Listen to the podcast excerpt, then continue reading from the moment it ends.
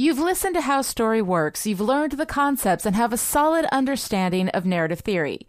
So, how do you apply these concepts to your work? I'm Lani Diane Rich, and I'm going to tell you.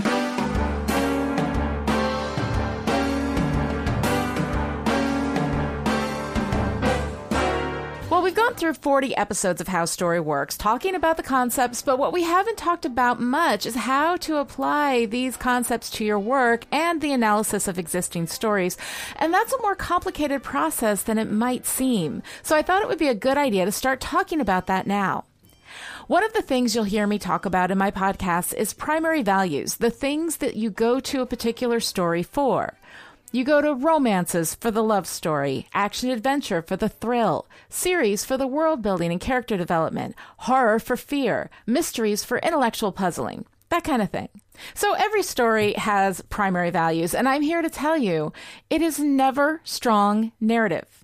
Now, that's not to say that narrative isn't important. It's hugely important. Clearly, I think so. As I teach in my classes, story is a train. The narrative keeps the train moving in a way that makes sense, but it's what the train is delivering, the cargo, or the primary values. That's what matters. The cargo is about primary values. You build the train to carry the cargo. You don't create cargo to fit the train. So here's the biggest thing you need to keep in mind. Your work with narrative theory means using these tools and concepts to deliver that cargo as fast and efficiently as you can. But what you don't want is for draconian adherence to narrative theory rules to ruin your cargo. After all, the cargo is the point. For example, anyone who's been around me for any length of time knows that I generally give a severe side eye to prologues. They tend to be tracks of discovery writing that the author fell in love with and wanted in the book, so in the book it goes, right at the top, giving us history and backstory, but having nothing to do with the now of the story, sometimes not even having anything to do with our current protagonist or the major characters. These prologues just dive into the past. They delay the start of the story. They exposit. They're generally self indulgent and they waste my damn time. So overall, I don't care for them. That said, that doesn't mean that the prologue itself is necessarily bad writing. I've read prologues before that were brilliantly, beautifully written, while still being self indulgent little time wasters. And prologues, like other maligned literary devices, do have their narratively defensible time and place. They just tend to be overused, and usually for reasons that are not narrative in nature, and as such deserve the severe side eye the same way that adverbs do. But just as you shouldn't throw out every adverb just because it's an adverb, neither should you dump a prologue just because it's a prologue.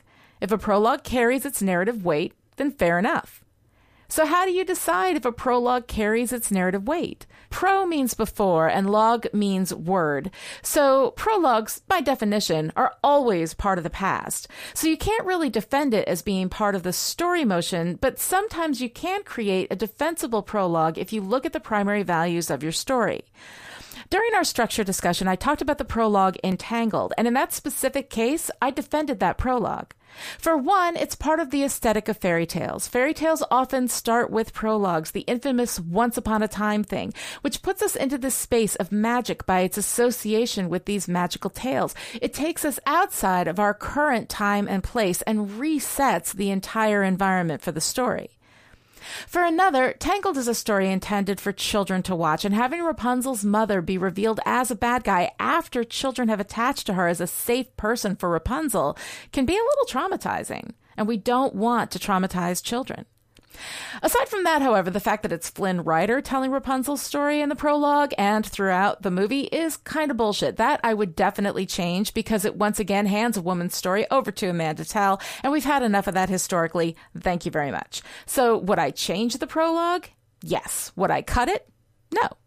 Just because narrative theory calls for something to be done a certain way doesn't always mean it's the right call.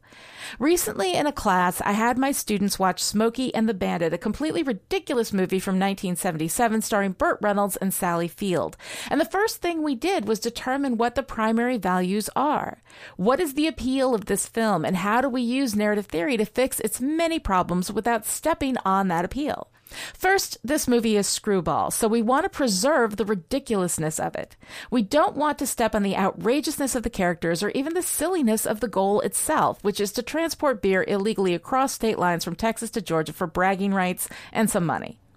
We want Bandit to be his fun loving self. We want Frog to be feisty and adventurous. We want Snowman to be the wild best friend. And we want Sheriff Buford T. Justice to be an over the top villain. Next, we identified the problems with the story. For one, Bandit is lacking a strong ASPA goal. Remember, ASPA is active, specific, personal, and achievable. While his goal is achievable, active, and specific, it's not personal, and that's a problem because that diminishes our investment in the story and in Bandit as a character. Also, Bandit's clearly our protagonist. Not only do we see things from his POV and he provides the motive force by pursuing his goal, but his name is in the title of the movie. However, there isn't much at stake for him aside from the bragging rights for doing the impossible, so there are some positive stakes for him, and he might get thrown in jail, so there are some negative stakes for him, but it's not like he seems to mind the idea of going to jail, and he doesn't seem all that terribly invested in having the bragging rights. Bandit doesn't seem to mind the idea of anything, really. Nothing matters to this guy, so he fails to have anything at stake personally. His best friend, Snowman, has a worse problem. Not only is he not specifically motivated to go on this run, aside from it being a little fun, but he has every reason not to go, as his wife actively threatens with leaving him if he does. Even though Snowman is not our protagonist, he is part of a group protagonist with Bandit as they share in the overall goal. So having some idea of why he's going on this trip would help our investment in and enjoyment of these characters in pursuit of this goal. Frog, the runaway bride slash hitchhiker, has some great motivation of her own. She's running away from marrying the doltish son of the antagonist, but it's not really used in the film. She's little more than a quirky romantic interest for Bandit. And then we have the antagonist, Sheriff Buford T. Justice, a racist, misogynistic small town sheriff who is in pursuit of Bandit outside of his jurisdiction because Bandit raced through his town. Despite the fact that his son was left at the altar by Frog, which could provide some motivation for the chase after Bandit picks her up off the side of the road, he doesn't seem to care about that, and neither does his son. So we've got a load of ridiculous situations, one after the other, never really escalating as we run from Texas to Georgia. And while it's a fun movie, it is not a strong narrative. The question you might be asking yourself is so what? If it's enjoyable, if it hits its primary value targets and does what it sets out to do, who cares if the narrative is weak? Didn't you just say that the primary values are the ones that matter, Lani? Well, yes, I did. But here's the other thing. A movie, book, TV show, or any other narrative form can be enjoyable without a strong narrative underneath. But a strong narrative will always make it better. Every primary value you hit without narrative, you'll hit more powerfully with it. Narrative is like the seasoning you put on food. It's not the meal itself, but it makes the meal worth eating. All right, so back to this insane movie. There are loads of things you can do to make the narrative work. What we're lacking with Bandit is a personal goal and high stakes. What we're lacking with Sheriff Justice is the same. Any reason why he's so hell bent on getting Bandit that he will risk life, limb, and his job to get him. And while Frog and Snowman are secondary characters, they also have motivational problems. Snowman doesn't appear to really need or want the money, and Frog isn't all that worried about Junior and Justice, who also don't seem to care that much about her. Also, Junior, it's kind of a doofus, so the believability of Frog even agreeing to marry him in the first place is seriously at risk. So, what if we made it so that Snowman and his wife and their 85 kids were about to lose their home if Uncle Bandit didn't take this job? And what if Bandit had been arrested a number of times and if he gets caught once more, he goes to jail forever? And what if Frog was running from Junior who had been beating her? And what if Sheriff Justice was after them, not just because he's a crazy asshole, but because he wants Frog to marry Junior so he can keep her quiet about his son's abuse and also have some sort of sick access to her? Well, all of these moves solve your protagonist, antagonist, and supporting character problems, but they also ruin the primary values and tone of the movie, making it much more serious and much less ridiculous than it was originally intended. So, what if we lightened it up just a bit, but still provided some personal motivations? Let's say Bandit was about to lose his car, the car that means so much to him as a blocker, which is the guy that drives super fast to distract the cops while the truck driver speeds happily through town unmolested.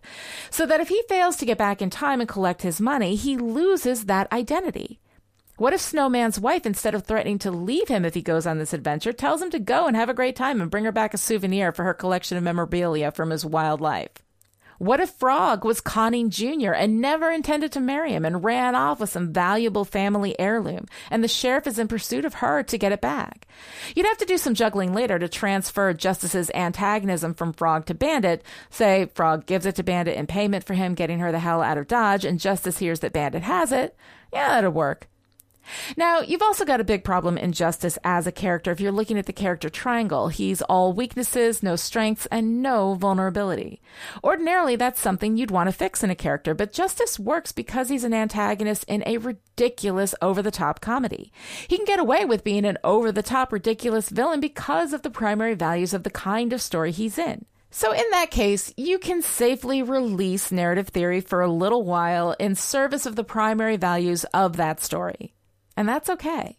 Look, here's the bottom line. You use narrative theory in service of your primary values. You don't adjust your primary values in service of narrative theory.